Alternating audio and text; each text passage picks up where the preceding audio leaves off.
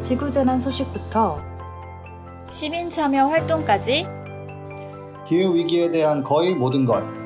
기후 시민 백과가 소개해드립니다. 채널 고정. 안녕하세요. 팟캐스트 기후시민백과입니다. 기후위기 시대에 그린피스와 시민분들이 함께 만들어온 변화, 그리고 함께 만들어갈 미래에 대해 이야기합니다. 안녕하세요. 저는 조 바이든 대통령한테 좀 맡겨놓고 한숨 돌리고 있는 김주석입니다. 안녕하세요. 두 달 만에 인사드리는 시민참여 캠페이너 김지우입니다.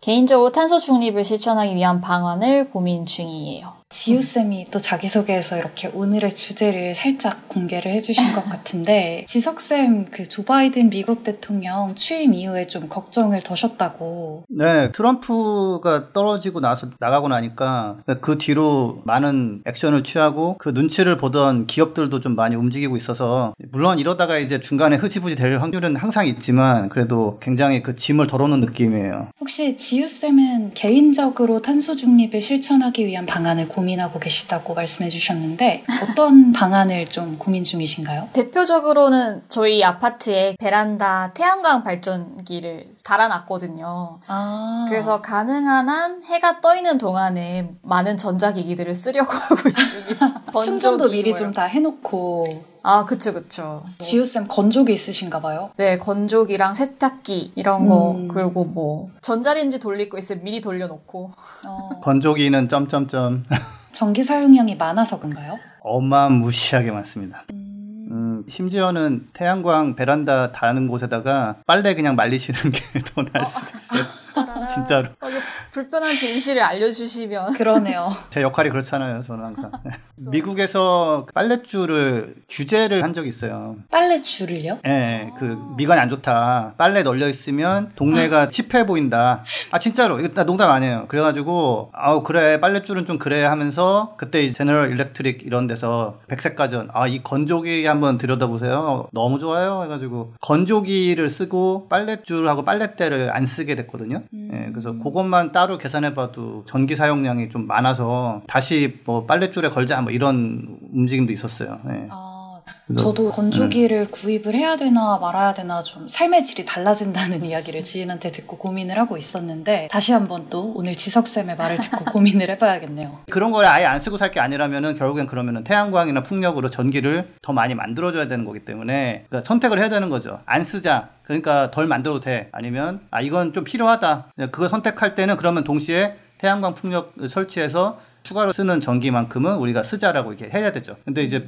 많은 경우에 건조기는 써. 그러고서 이제 태양광 풍력은 또 반대해. 뭐 이런 경우가 있어서 그거는 문제가 있고 선택을 좀 해야 되는 건데. 네, 청취자분들도 이제 건조기와 식기세척기에 대해서 다시 한번 생각을 해보실 수 있을 것 같고요. 지난해부터 사실 주요국들의 2050년 탄소 중립 약속이 이어지고 있잖아요. 이 탄소 중립이란 탄소를 배출하는 만큼 그에 상응하는 조치를 취해서 실질적인 배출량을 0, 제로로 만든다는 개념인데요. 약간 좀 추가로 설명을 붙이자면 최대한 줄이되 줄일 수 없다라고 지금 보는 부분이 좀 있어요. 그 산업 공정에서 100% 감축 이런 건 어렵다는 아, 면이 있고, 예 그리고 아무리 아무리 노력해도 여기저기서 조금씩 나오는 거는 어쩔 수 없을 것 같다라고 봐요. 누구도 완전 제로를 만든다는 거는 얘기를 못 해요. 예를 들어서 소만 한 500만 마리만 키우자. 3년에 한 번씩은 치즈 스틱 먹게. 뭐 이런 그것만 해도 그러면은 배출량이 있는 거잖아요. 네네. 예, 그리고 공정상 봤을 때, 아, 이건 진짜 못 줄일 것 같다. 대신에 탄소세를 굉장히 많이 내고, 이제 그걸로 감축 활동을 해가지고 상쇄시키는 걸 하자, 이렇게 있는데, 시작은 최대한 줄이는데, 끝까지 못 줄인 부분은 다른 방법으로 상쇄를 시켜서 실제적으로는 제로를 만든다. 이게 이제 그겁니다. 그러니까, 어, 그냥 배출은 배출대로 하고 상쇄시킨다라는 거 오해하실 수 있을 것 같아서 말씀드렸습니다.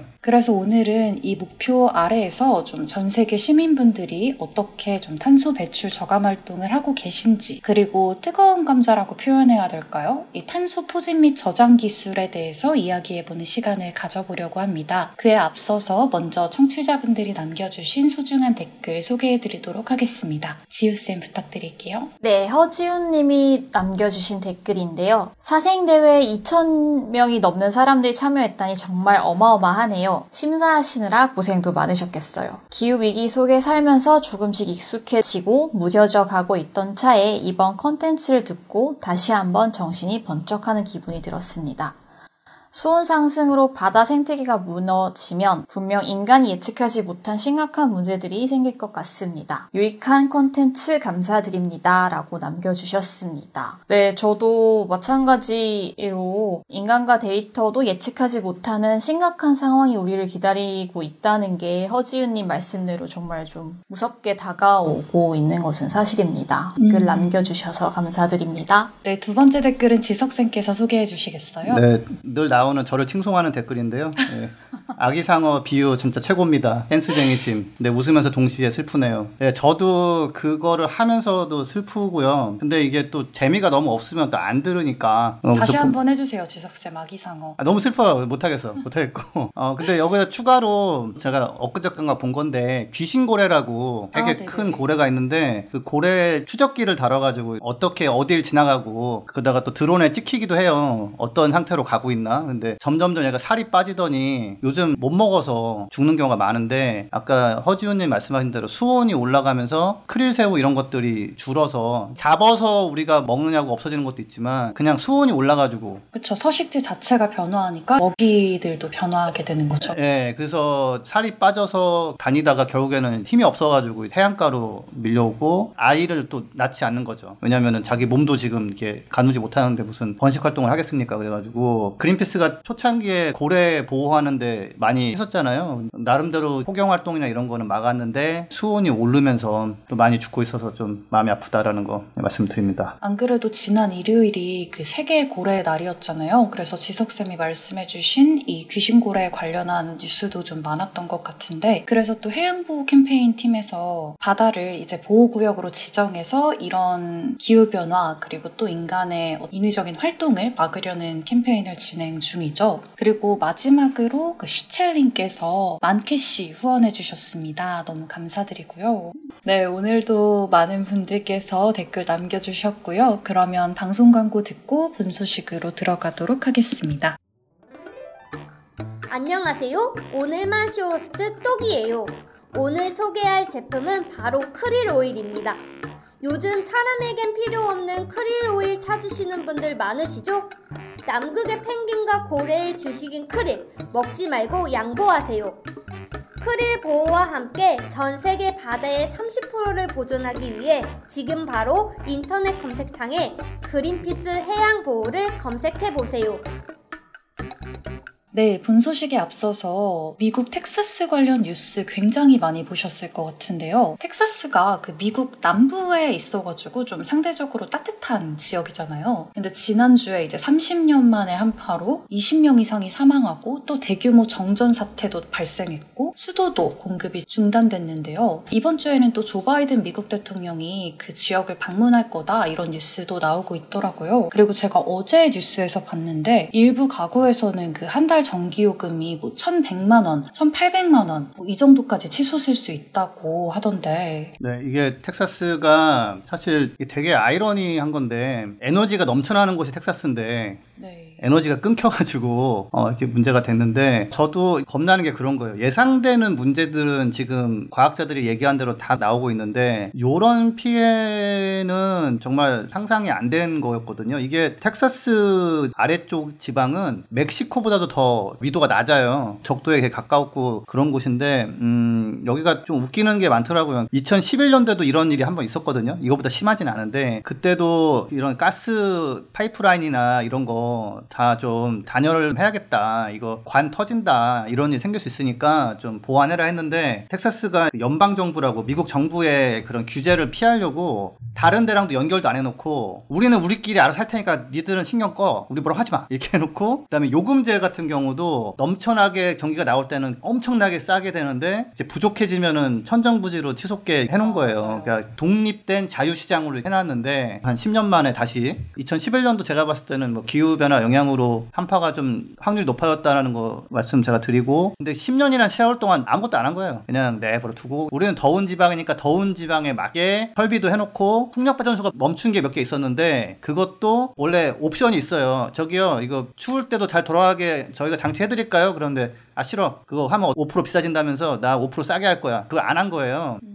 예, 그래가지고 결국에는 멈추고 근데 더 큰 거는 이 천연가스를 퍼가지고 공급하는데 그게 얼어붙어가지고 안 되는데 그것도 되게 웃긴 거는 미리 천연가스를 빼서 저장을 해놓으면 돈이 들어가니까 그냥 바로 바로 뽑아가지고 쓰는 식으로 해놓다 보니까 뽑아서 나오는 밑에 유전 같은 게 이제 가스전이에서 얼어버리니까 예, 아무것도 못하는 거예요. 그래가지고 처음에 뭐 하루 이틀은 그렇다 치지만은 물도 안 나와 전기도 안 들어와 그렇다고 어디 간다고 해가지고 상황이 다르지가 않고 막 이래가지고 아비규환이 되고 하수도 상수도 다 얼어붙었다가 터지면서 가산도 거의 막 탕진되고 텍사스가 2017년도 태풍이 되게 피해가 심했는데 겨울에는 좀 괜찮은가 했는데 이제 겨울에도 또 대형 피해를 보건데 이게 피해 액수가 강력한 태풍 못지않게 지금 비용이 들어갈 거라고 지금 나오고 있어요. 텍사스의 한파라는 게 정말 말 그대로 이상기후 현상인 거잖아요. 예측이 안 되는. 사실은 일부에서는 2011년도에 한 번 있었고 그때도 이제 무슨 폴라 볼텍스 뭐 북극이 내려왔네 이런 게 있었대요. 10년만 남으시 고 그런 건 아닌데 예전에 한번 일단 맛을 본 거죠. 아 이럴 수도 있구나. 근데 그때 아 대충 넘어갔네 하고 넘어가고 10년 동안 아무것도 안 했는데 더 센 게 와서 또 올 거라고 상상을 못했나? 이 인간의 이제 항상 보편적인 심리랄까 아예 어쩌다 한번 그런 건데 우리가 이렇게까지 해야 돼 됐어 넘어가 그냥 뭐, 뭐 좋잖아 또뭐 이렇게 문제는 응. 이런 현상이 더 잦게 나타날 수도 있다는 거잖아요. 이제는 그럴 수 있다라는 근거가 확실히 나온 거죠. 한 번 무너진 제트 기류가 복구 될 이유는 전혀 없거든요. 더 망가지면 망가지지. 그러면은 북극 찬 공기가 더 내려오고 뭐 내려온 김에 뭐 좀 이따 가지 뭐. 그래서 엄청난 피해를 입히고 다시 올라가지만 터진 시설들 이런 것들은 복구가 안 되는지라. 근데 한 가지 흥미로운 거는 우리나라 언론에서 특정 언론사들이 풍력 때문에 멈췄다 이런 거를 막 갖다 실어 날렸는데 네, 저도 그- 봤어요. 네, 그거는 근거가 굉장히 약한 멈춘 거 있지만은 전체 정전 원인에서 한 10% 정도밖에 안 되고요. 그리고 텍사스에서는 우리는 앞으로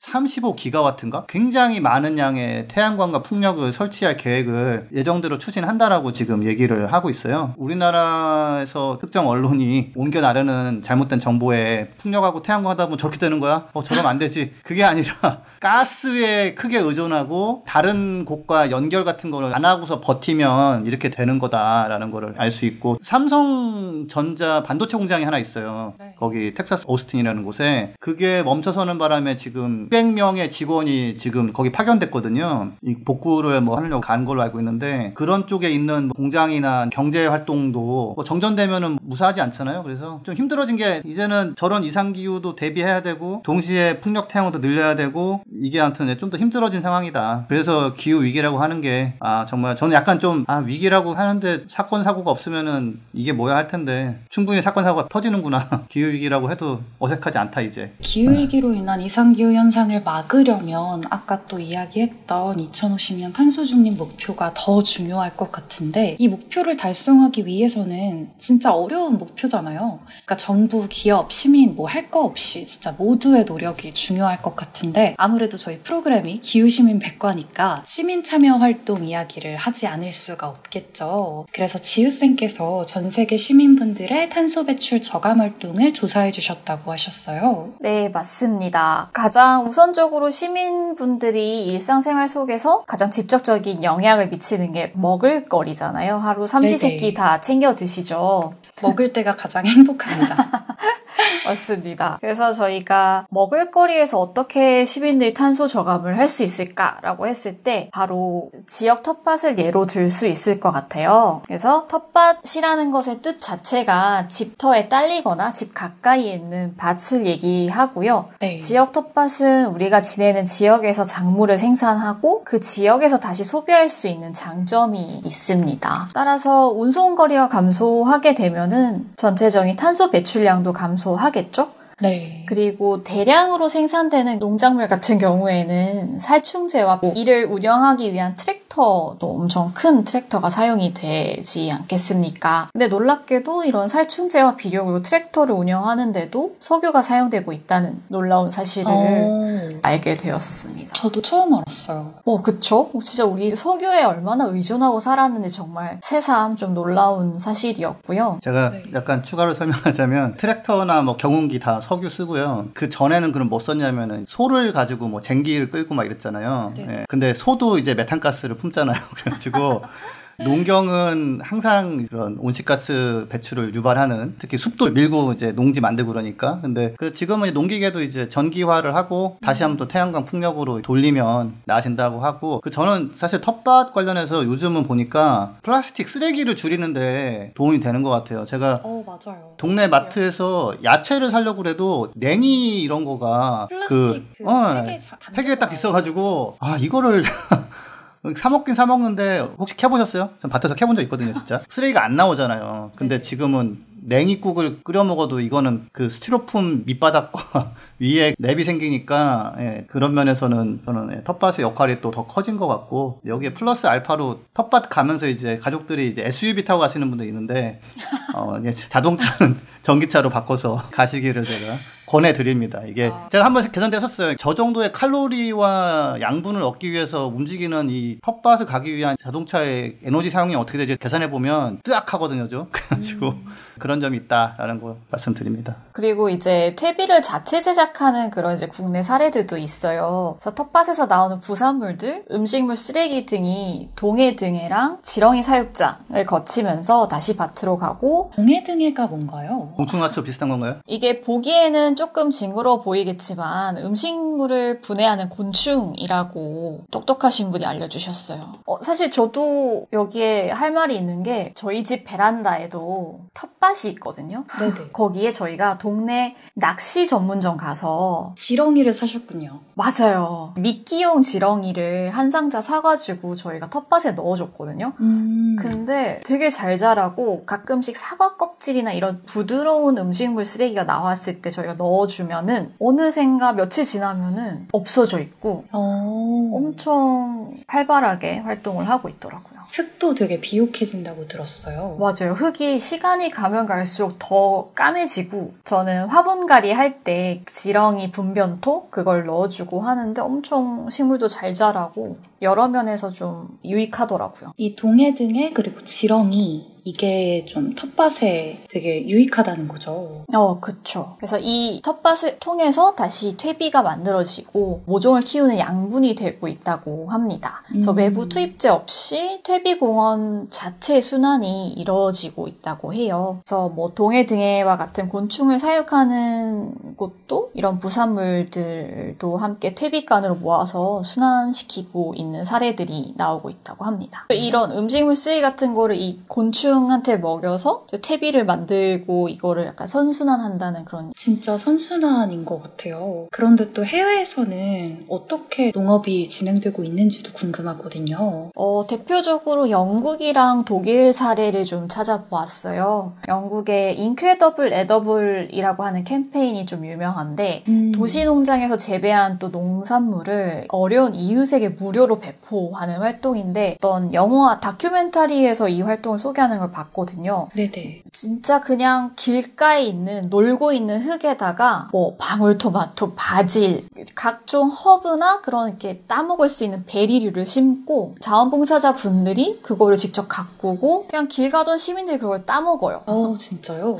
네, 그래서 그냥 동네 주민들이 함께 가꾸고 함께 먹는 그래서 어려운 이웃뿐만이 아니라 식물 근처에 살고 있는 시민들이 그냥 따서 먹고 하는 되게 음. 아름다운 모습이더라고요. 어떻게 보면은 저녁 준비하러 퇴근하고 집을 가면서 향신료를 따갈 수 있는 동네 텃밭 같은 느낌이네요. 어, 그렇죠. 저희도 뭐, 뭐, 쌈 싸 먹다가, 어, 고추가 부족해 이러면 이제 1층 내려와가지고 따오고.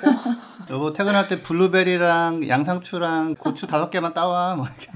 이런 거 보면서 좀 생각이 들었던 게, 아, 이게 싹쓸이 하는 그런 문화가 있으면 절대 안 되겠다. 내가 먹을 만큼만 조금씩 따가면은 되게 잘 운영이 되지 않을까, 이런 생각이 들었었고요. 네. 또 독일 같은 경우에는 프린체신 갈텐이라고 왕자의 정원이라고 하는 프로젝트가 있는데 네네. 여기는 베를린에 50년 넘은 놀고 있는 땅 유휴지를 농장으로 전환해서 같이 시민들이랑 함께 텃밭을 운영하고 진행하고 있다고. 합니다. 그래서 결국은 이 모든 영국이나 독일 등등 다른 곳에서 진행되는 도시 텃밭의 경우에는 농장의 사유화를 거부하고 시민들이 모두 함께 모여서 지역사회가 함께 공유하는 도시 농장을 만들어 나가고 있다고 합니다. 우리나라의 사례도 그렇고 해외의 사례도 그렇고 굉장히 흥미로운데요. 이 의식주라고 하잖아요. 먹거리가 굉장히 중요하지만 또 얘기가 계속 나오고 있는 이 에너지 여기에 대한 궁금증도 좀 빼놓을 수가 없을 것 같은데요. 네, 맞습니다. 이제 먹거리 다음으로는 에너지에 대한 이야기를 해볼 수 있을 것 같은데요. 앞서 도입부에 제가 잠깐 얘기했던 것처럼 태양광과 같은 대체 에너지를 사용하는 것 뿐만 아니라 사용 량 자체를 줄이는 것도 매우 중요하겠죠. 그 에너지를 이제 빼놓을 수가 없는데 이게 되게 아이러니가 제가 원래 환경이나 이런 거 좋아하다 보니까 전원 생활을 할까 생각을 했는데 전원에서 살면 왔다 갔다 하는데도 차도 써야 되고 석유 써야 되고 그러니까 어떻게 분석하면 도시 생활이 더 낫다 이렇게 돼요. 그래서 특히 이제 미국의 경우 교회에 살고 단열도 잘 안 되는 큰 집을 난방하고 냉방하고 뭐 차 타고 멀리 막 장 보러 다니고 이러면은 어떻게 보면 환경적으로 더 안 좋거든요. 뭐 뉴욕 시내 아파트 사는 것보다 어, 그럴 수도 그래가지고. 근데 이게 아이러니하게 저도 아 안 되겠네 전원 생활 안 되겠다 했는데 태양광이나 전기차가 싸지면서 다른 건 몰라도 전기만큼은 내가 만들어가지고 쓰고도 남는 그런 식으로 가는데 제가 그런 생활을 포기를 하겠다 했을 때가 2000 한 뭐한 4년도 5년도라면 그 때는 태양광 패널 한 장이 막 200만 원 그랬어요. 근데 지금은 15만 원 이러거든요. 그래가지고 어, 진짜 가격이 그 다음에 전기차도 사실은 뭐 상상 초월하는 가격에서 지금은 그래도 한 뭐 보조금 받고 아니면 좀 작은 차 같은 경우는 보조금 안 받아도 한 3천만 원 중반 이렇게 뭐 살 수 있으니까 그 에너지가 많은 사람들의 예상과는 달리 어떻게 보면 자급자족하기 더 훨씬 쉬워진 그런 게 돼서 있는데 역시나 개인 차원에서 뭐 한다고 할 때는 태양광 설치인데 안타깝게 우리나라는 이놈의 태양광에 대한 온갖 가짜뉴스와 나쁜 인식이 많아서 잘 만들어가지고 수출 많이 하고 국내 설치는 조금 속도를 못 내고 있는 상황입니다. 근데 베란다도 있지만 사실 우리나라의 농촌이나 이런데 지금 경작을 안 하거나 원래 경작을 안 하는 땅들이 좀 있거든요. 그런데 잘 활용하면은 예, 의외로 전기는 어떻게 보면 가장 어려울 것 같은 그 전기가 가장 해결하기 쉬워진 면이 있다라는 거. 그리고 여기 플러스 알파로 이제 나무를 사용해서 난방하는 거가 원래 예전에는 약간 해결책으로 봤었는데 최근에는 연구에서 조사해 보니까 화목 난로가 정말 최악이다. 공기 대기 오염에.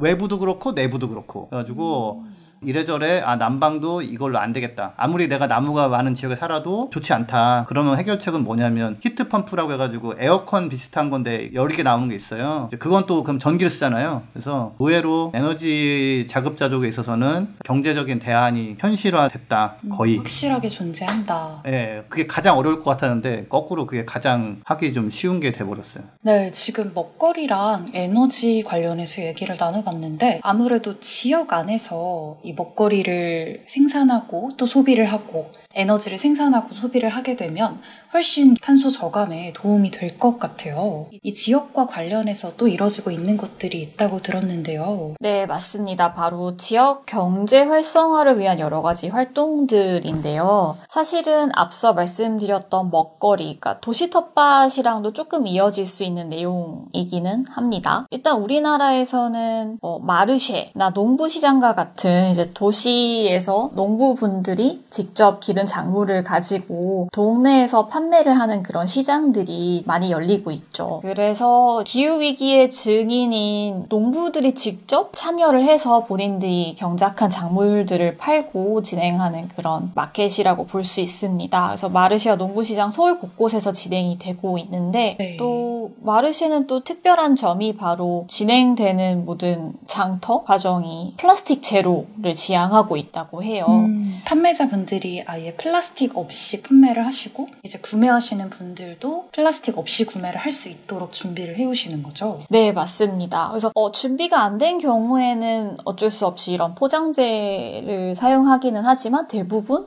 대단하게도 구매하러 오시는 모든 소비자분들도 장바구니와 통을 들고 오시기도 하고 이 음. 현장에서 먹을거리를 팔기도 하는데 네네. 여기서도 일회용이 아닌 다회용기를 제공을 하고 스스로 이제 설거지를 해서 이런 방식으로 진행이 된다고 합니다. 또한 코로나로 인해서 지역화폐 발행이 늘어나고 이런 사용을 독려하는 경우가 많아졌다고 해요. 그런 건가요? 예를 들면은 전통시장이나 뭐 이런 데서 사용할 수 있는 것들. 그쵸. 지역 내에서 우선적으로 사용할 수 있는 그런 재난지원금 같은 경우에도 거주 지역에서 사용할 수 있도록 장려가 되고 있고 대형마트가 아닌 동네 상점에서도 사용할 수 있도록 하면서 지역 로컬 푸드에 대한 관심이 늘어나고 있다고 아, 해요. 또 자연스럽게 진짜 그렇게 될 수도 있겠네요. 그렇죠. 그래서 가장 접하기 쉬운 게 이제 먹거리부터 시작이 되는 것 같고요. 포스트 코로나 시대에는 생산량보다는 땅을 보듬고 땅을 살리고 자연과 공존하는 자연농이 이제 주목받을 것 같다라는 것을 확인할 수 있었습니다. 그리고 또전 세계적으로 청소년들의 활동도 좀 활발해지고 있다고 들었는데 네, 맞습니다. 일단 몇 년 전부터 그레타 툰베리를 대표로 해서 많은 청소년들이 그들만의 방식으로 탄소를 절감하는 활동을 진행해 오고 있었죠. 제2의 툰베리라고 볼 수 있는 환경 운동가가 이제 주목을 받고 있어서 조사를 해 보았는데요. 11세 콜롬비아 소년 프란시스코 베라가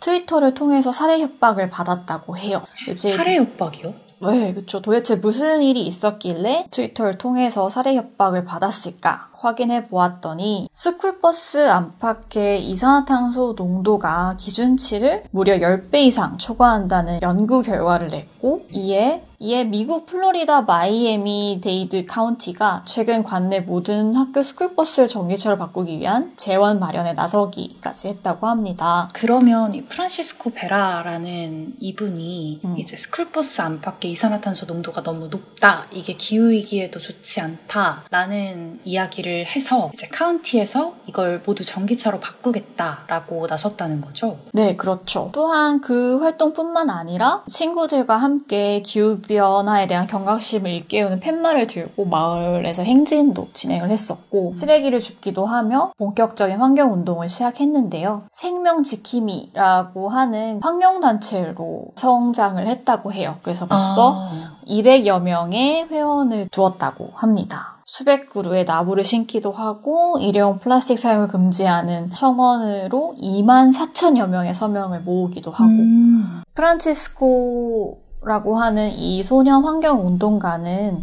사회 일원으로서 직접 본보기를 보여주고 우리들로 하여금 많은 생각이 들게 하는 활동을 이끌고 있습니다. 왜 제2의 툰베리라는 별칭이 붙었는지 이해가 될 것 같은데 또 지석쌤의 그 말씀이 좀 생각이 나요. 청소년들이 이제 환경운동에 나서게 된 게 좀 슬프다 얘기를 해주셨던 게 기억이 나서 툰베리도 그런 얘기 했던 것 같은데, 아, 기특하다. 그 우리나라 기후행동 청소년들도 그렇게 보는 시각 너무 불편하다고 했거든요. 기특하네. 아유, 그래, 너희들이 희망이야. 자기들은 탄소 뿜뿜 뽑으면서 이런 친구도 나서야 된다는 게 안타깝고, 거기다가 살해 위협 받고 이런데, 이거는 또 그런 거 있어요. 그러니까 기후 쪽에 하면은 살해 위협이나 이런 거 좀 받습니다. 마이크 맨이라는 과학자도 받았었고, 정말 어이없을 정도로 이렇게 공격을 받는 활동이라서, 콜롬비아에서 이렇게까지 활동해주니까 너무 고맙고 참 그런데 이걸로 해결되는 것도 아니다 보니까 네, 이렇게 전 세계 시민분들의 탄소 저감 활동에 대해 이야기를 나눠봤는데요. 또 아까 뜨거운 감자라고 제가 잠깐 언급을 했었죠. 탄소 포집 및 저장 기술 CCS에 대해서 굉장히 논란이 많잖아요. 얼마 전에 일론 머스크도 탄소 포집 기술 시스템을 구축하는 팀한테 뭐 상금 천억 원을 주겠다 이런 말을 했다고 하더라고요. 그리고 포집 및 저장에서 한 단계 더 나아가서 이제 사용까지 한다는 CCU 기술까지 이야기가 나오고 있는데 좀 어떻게 되고 있나요, 지석쌤? 아, 이 얘기는 제가 정말 할 얘기가 많은데 제 지인 얘기로 시작해 볼게요. 엘리나라는 분이 있는데 온실가스 저감 관련해서 캘리포니아에서 일을 하다가 어떻게 해가지고 이직한 게 벨기에에 있는 유럽 CCS 협회였어요. 그래서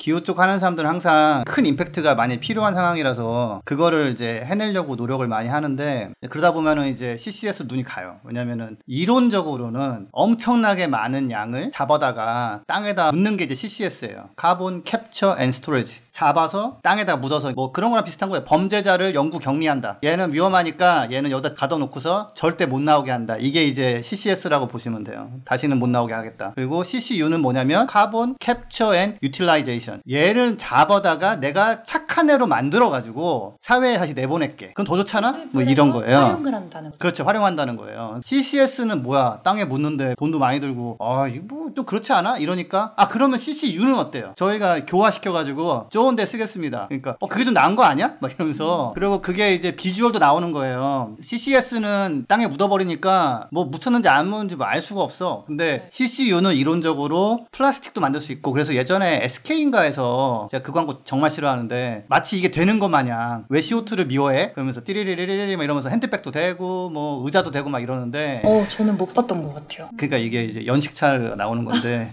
그렇게 오래된 거 아니에요. 2010년도쯤 나왔던 것 같아요. 그래서 제가 영국 대사관 다니면서 쉘이라는 그 석유 회사 임원을 만나본 결과 이론상은 되는 거예요. 그게 이제 에너지를 엄청나게 투입을 하면 바꿀 수 있는 거예요. CO2를 다시 뭐 플라스틱이나 이런 걸로. 근데 이제 문제는 엄청난 에너지가 들어가는 거예요. 어마어마 무시 말도 안 되는 양이 들어가기 때문에 그 쉘에서는 아이고 이거는 안 되겠네. 이렇게 많은 에너지를 써가지고 플라스틱 재료를 만들 바에는 그냥 배출을 안 시키던지 아니면은 다른 거 해야겠다. 그래가지고 훨씬 경제적이다. 예, 예. 그래가지고 옐리나라는 지인이 거기 가서 한 2주 정도 있다가 이제 막심한 후회를 하더라고요. 아, 여기 뭔가 있을 줄 알고 왔는데 정말 아무것도 없어. 어떻게 이럴 수가. 협회는 굴러가는데 정말 하는 일이 없어. 그리고 뭐 자료 검토해 보니까 이거는 될 일이 아니야 하면서 궁시렁궁시렁 하더니 한 1년인가 있다가 다시 딴 데로 이직을 하더라고요. 그래서 어. 이게 제가 약간 그런 역할을 맡고 있는데 되면 좋아요. 이론상 불가능하진 않아요. 근데 실전으로 가면 잘 안 되더라. 그냥 단순히 땅에다 묻기 위해서 뭐 석탄 발전소에 탄소 포집을 한 다음에 묻을 수 있는 곳에다가 파이프라인을 끌어와가지고 그것도 그냥 넣는다고 안 들어가요. 가스 보고 야 저기 살짝 들어가봐. 안 들어가요. 다시 나와요. 막 밀어가지고 아 밀지 마. 왜 이러면서 그 가스가 플라즈마처럼 막 액체처럼 바뀔 정도로 밀어야 돼요. 에너지도 많이 들겠다. 밀당이 아니라 밀밀밀밀밀밀밀이에요. 초 초 초밀. 그렇게 해서 잘 넣어놓으면 거기서 어 여기 돌하고 친하게 지내볼까? 돌에 붙어가지고 이제 난 돌하고 이제 친구야 이제부터 뭐 이러면서 한 천년 동안은 친구해야지 뭐 이렇게 되기를 바라는 건데 그거를 하려면 에너지가 너무 많이 들고 설비도 많이 들고 그래서 어 영국 정부도 시범 사업을 해볼 테니까 음 지원할 사람 그랬더니 이제 BP에서 그랬나? 뭐 어디 쉘에서 그랬나? 제가 해볼게요. 그러면서 대신에 돈 얼마 드는데 주실 거죠? 그랬더니 아니 없던 얘기로 하자. 하고서 이제 그냥 석탄발전소 같은 짓지 말고 그냥 딴 게 낫겠네 하고서 이제 한때는 좀 이렇게 주목받다가 포기했는데 다만 산업시설 같은 데서 나오는 것 중에서 일부는 이거는 CCS밖에 답이 없다라는 얘기는 아직 있어서 근데 그게 제철소였는데 그것도 요즘은 태양광 풍력으로 만든 전기로 만든 수소를 가지고 쓰자. 수소 환원을 쓰자. 예, 그게 차라리 싸겠다. 엄청 싸가 아니라 야 CCS를 하느니 이게 더 싸다 차라리. 보다는 저렴하다. 예, 예. 그리고 그거의 배경에는 태양광 풍력이 되게 싸졌어요. 정말 와 이렇게까지 할 정도로. 사실 더 저렴해질 거잖아요. 한 2030년 이전에 거의 다 역전이 될 거다라는 예측이 많은 것 같은데 그렇죠. 그러니까 그게 지금 어느 정도냐면은 풍력은 지난 10년 동안에 가격이 한 반 정도? 50% 떨어졌나 그런데 태양광은 한 패널 가격 기준으로는 100원 하던 게 10원으로 떨어졌으니까 배터리도 그렇고 10배 정도 싸졌어요. 그러니까 10분의 1이 돼버리니까 이제부터는 근데 10분의 1씩 떨어지진 않아요. 10년 동안. 근데 이제 앞으로 한 3, 40%는 더 떨어질 거라고 얘기를 하고 있고 더 나가서 그런 것들을 사회가 밀어주려면 그냥 싸게 이자 해가지고 정책 뭐 금리라는 표현 있고 정책 자금 이런 거 있잖아요. 그런 걸 좀 이제 밀어주면 더 싸질 수 있는 거죠. 근데 안치기네 이런 얘기 나올 수 있지만 포스코는 그럼 뭐 나라 돈으로 졌지 그게. 그 사회가 필요하면은 그런 부분은 국가 역할이거든요. 그것도. 그래서 그것까지 추가가 되면은 CCS는 더더욱이 야 저거 하느니 아유 됐다 이제 아 저거는 말자 이렇게 되는 거죠. 그래서 CCS는 이거는 이제 안 하는 걸로 거의 가고 있고 CCU는 좀 뭔가 이렇게 멋진 느낌은 나지만 사실은 안 되는 거고 사실 그렇습니다. 어. CCS랑 CCU가 이제 이산화탄소를 어쨌든 포집을 해서 뭐 저장을 하든 활용을 하든 2050년 탄소 중 립에 조금 기여가 되지 않을까라고 해서 연구가 활발하게 이루어지고 있는 것 같은데 정부 차원이나 국가 차원에서 모두 그런 것 같아요. 그렇게 활발하진 않아요. 이게. 말은 많아요. 근데 그렇다고 연구 자금으로 정말 굉장히 의미 있는 정도의 자금이 지원되느냐? 그렇진 또 않아요. 음. 그리고 오바마 대통령 때 미국에서 요거는 한번 해보자 해서 한 게 있어요. 하나 CCS를. 근데 그게 또 아이러니한 건 뭐냐면 포집한 CO2를 가지고 유전에다가 집어넣어서 석유를 꺼내는 데 썼어요. 노르웨이에서도 하나 한다고 되게 자랑하는데 그것도 CO2를 포집해가지고 다시 우겨 넣는 거예요. 유전에다가. CO2를 포집을 하는 이유가 기후위기 대응을 좀 하기 위해서인데 그걸 음. 또 화석연료를 채취하는데 사용을 네. 하면 그나마 거기에 쓰면 돈이 나온다는 거예요. 그냥 묻어두면은 그걸로 인한 수익 빵원. 그걸 이용해서 석유를 캐내면 돈이 좀 돼. 이런 식으로. 근데 그것도 하다가 지지난주인가 지난주인가에 우리 해가지고 조금 되긴 되는데 아 이건 좀 아니네. 이건 좀 말이 안 되네. 그래가지고 한참 우리나라에서 또 CCS 잠깐 얘기 나올 때 미국에서는 중단했습니다. 노르웨이 이런 것도 디테일을 들여다보면은 많은 양이 아니에요. 이 CCS랑 CCU 이야기가 나오면서 또 CDR이라는 개념이 등장을 하더라고요. 그린피스 영국 보고서에 나와 있는 내용인데 이제 카본 다이옥사이드 리무벌이라고 해서 이산화탄소 제거 기술이라고 부르더라고요. 근데 불가피한 배출물만 이 CDR에 의해서 상쇄돼야 한다라고 나와 있긴 한데 또 이 거는 어떻게 다른 건지 궁금해서요. 이거 만드는 사람 좀 밉고요. 왜 또 이런 걸 내- 얘기해가지고 새로운 것처럼 보이게 하냐 이거야. 근데 보고서를 대략 보니까 이거는 결국은 이산화탄소를 제거한다는 건데 이 안에 CCS도 들어가더라고요. 우르르 나올 때 잡아다가 우르르 집어넣겠다 이런 게 이제 CCS, CCUS고 근데 CDR은 뭐가 다르냐면은 잡아서 넣는 건데 공기 중으로 흩어진 이미 퍼진 거를 잡아서 넣는 것까지 포함하는 CDR인데 이게 가능한가요? 와, 기술적으로? 있어요, 지금 그게. 그 기계는 제가 2008년도에 번역한 책에도 번듯하게 사진이 들어가 있고요. 영국 의회에서 검토하던 자료에도 들어가 있고, 근데 문제는 맨날 걔만 나와. CDR 기계가 만약에 인스타그램을 한다 그러면 10년 동안 똑같은 사진만 쓰는 거예요. 왜? 아, 뭐 발전 발전하거나 추가된 게 없어요. 걔만 맨날 돌아가는 거예요. 굉장히 많은 에너지를 써 가지고 조금 잡아다가 조금 저장하는데 빌 게이츠가 그거 하는 회사에 돈을 좀 준대요. 자기가 배출한 많은 온실가스를 저감하는 수단 중에 하나로 그걸 쓴다고 하는데 항상 이런 거는 방송이나 기사에는 쓸 수 있어요. 왜냐 실제로 있고 돌아가고 실제로 뭐 숫자가 나오거든요. 근데 이제 왜 그럼 그걸 아무도 지금까지 크게 하지 않았느냐 경제성이나 에너지 효율이 도저히 안 나오기 때문에 그런 거고 그래서 일론 머스크가 국가에서도 하고 있지만 연구진들이 보통 보면은 그 중에 일부분에 대한 기술만 검증을 하네 뭐 아니면 약간 개선을 해보네 이런 거를 매년 이렇게 하고 있지 제대로 이거를 하는 거는 사실 연구소에서 잘 못하는 거고 제대로 하기에는 경제성이 나오는 기술도 없고 그래서 일론 머스크는 내가 개인적으로 상금을 걸 테니 한 천억 정도 주나 뭐 그러죠? 한 2, 3년 동안 대신에 스케일업이 가능한 확장이 가능한 기술을 콘테스트를 하겠다. 그래가지고 1년에 10억 톤 정도를 줄일 수 있는 그래서 의미 있는 양을 줄일 수 있는 기술을 개발하면 1등이 한 500억 받나? 그렇고 뭐 2등이 뭐 300억 뭐 3등이 뭐 200억 이렇게 해가지고 그러면서 이제 얼마 전에 무슨 팟캐스트에서 얘기했는데 자기가 검토를 다 해보니까 실질적으로 경제적으로 의미 있는 양의 탄소를 잡아서 포집 저장하거나 포집 사용하는 기술은 없더라. 그래서 혹시 그런 게 좀 나올 수 있을까 해가지고 일단 현상금을 걸은 거죠. 그런 또 배경이 있었군요. 이게 진짜 한 10년 전에 있는 기사하고요. 지금 기사하고 별로 다르지 않아요. CCS가, CCU는 더 좋다. 이게 되면 대박. 그 똑같은 기사를 저는 거의 한 10몇 년째 보니까 저는 새롭지도 않고 여전히 안 되는 거 구나. 여전히 안 하는구나. 그렇다면 이제 우리나라뿐만 아니라 전 세계 정부와 기업의 이 탄소 저감 활동은 어떤 방향으로 좀 이루어지는 게 맞을까요?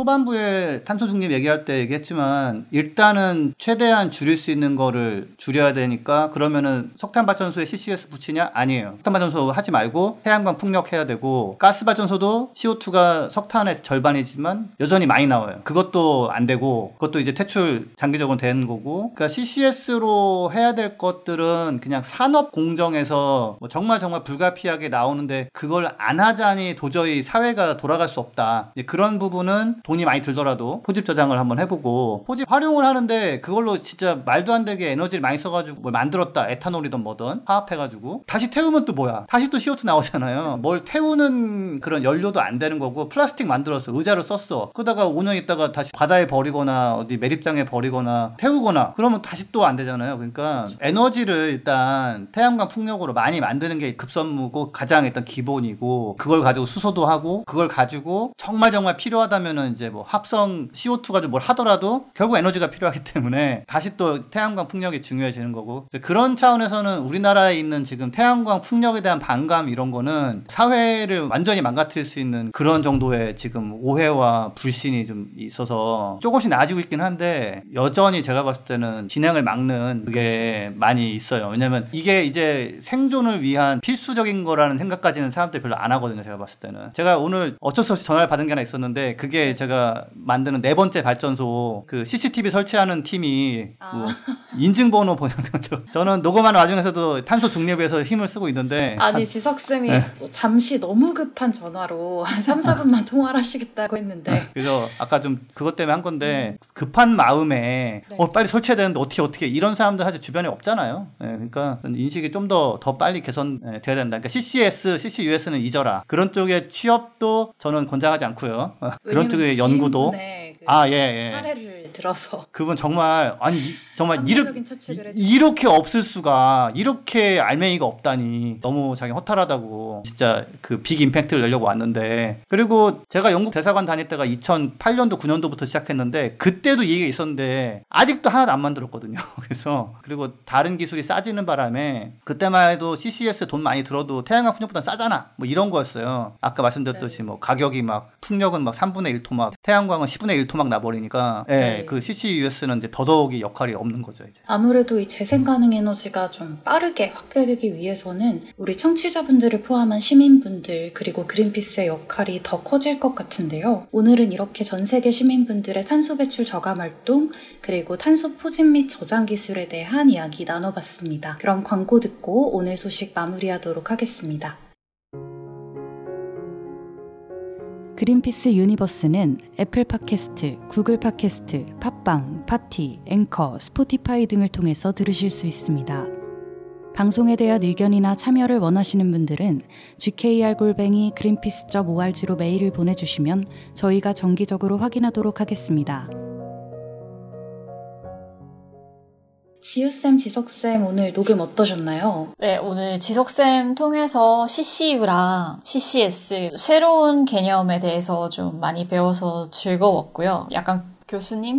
교수님 강연 듣는 기분이었고요. 어, 근데 정말 중요한 거는 예전에 어떤 그 설문조사를 봤었을 때 많은 사람들이 아직도 기후위기를 해결하기 위한 기대하는 방향 중 하나가 어, 획기적인 기술의 개발, 발견이라고 응답했었던 걸 본 것 같아요. 근데 오늘 지석쌤 얘기를 들으면서 정말 중요한 거는 기술에 기대를 하는 것보다는 재생 가능 에너지의 확대와 발생 자체 단계에서 줄이는 게 가장 중요한 게 아닐까라는 생각이 좀 들었습니다. 오늘도 유익하고 즐거웠습니다. 오늘을 계기로 CCS, 뭐 CDR 이름은 되게 그럴듯한데 실체가 없고 사실 경제성, 현실성이 없는 거에 대해서 좀 아셨으면 예, 좋을 것 같고요. 약간 그런 거를 사람들이 자꾸 좋아하고 이러는 게 요행을 바라는 뭔가 나타나서 딱 해결해줬으면 그러니까 히어로. 그렇죠. 영화는 항상 서사가 그렇잖아요. 영화는 어디서 검 하나 뽑으면 힘을 얻는 거고 반지 하나 끼면은 그냥 뭐 세상을 지배하는 거고 손가락 하나 튕기면 아 그렇죠, 그렇죠. 예. 그 보석 다섯 개만 모으면 저희 아들도 목내 뽑기 기계에서 열심히 모았는데 그렇게 되지가 않는다. 예, 그래서 물론 기술 개발도 필요한 부분도 있어요. 아직 100% 해결책이 있는 건 아니라서 하지만 한 7, 80% 정도는 이미 있는 거를 빨리 설치하고 그게 되는 과정에서 더 싸지는 거예요. 그게 그런 식으로 좀 생산적인 논의가 가는데 저희가 일조했기를 바라며 요행을 바라지 맙시다. 우리 안 되는 건 안 되는 겁니다. 네, 그리고 저도 오늘 방송을 하면서 지석 쌤이 이제 네 번째 태양광 발전소를 여신다는 게, 아, 나도 뭔가 노력을 한다면 어떤 부분으로 더 노력을 할 수 있을까라는 생각을 하게 됐던 것 같아요. 이번에 만든 건 저는 한 50가구 쓸 수 있는 전기 나오는 어, 100kW 오. 발전소입니다. 어, 이거 팟캐스트 통해서 이름 공모하면 어때요? 이름 이미 졌어요. 이름이 공존 1호 태양광 발전소. 아, 우와. 아, 좋다. 뭔가 되게 멋있다. 원래 그걸 제가 이게 좀 스토리가 있는데 그 원래 공존 발전소를 만든다고 하다가 파기당할 뻔해가지고 따라라.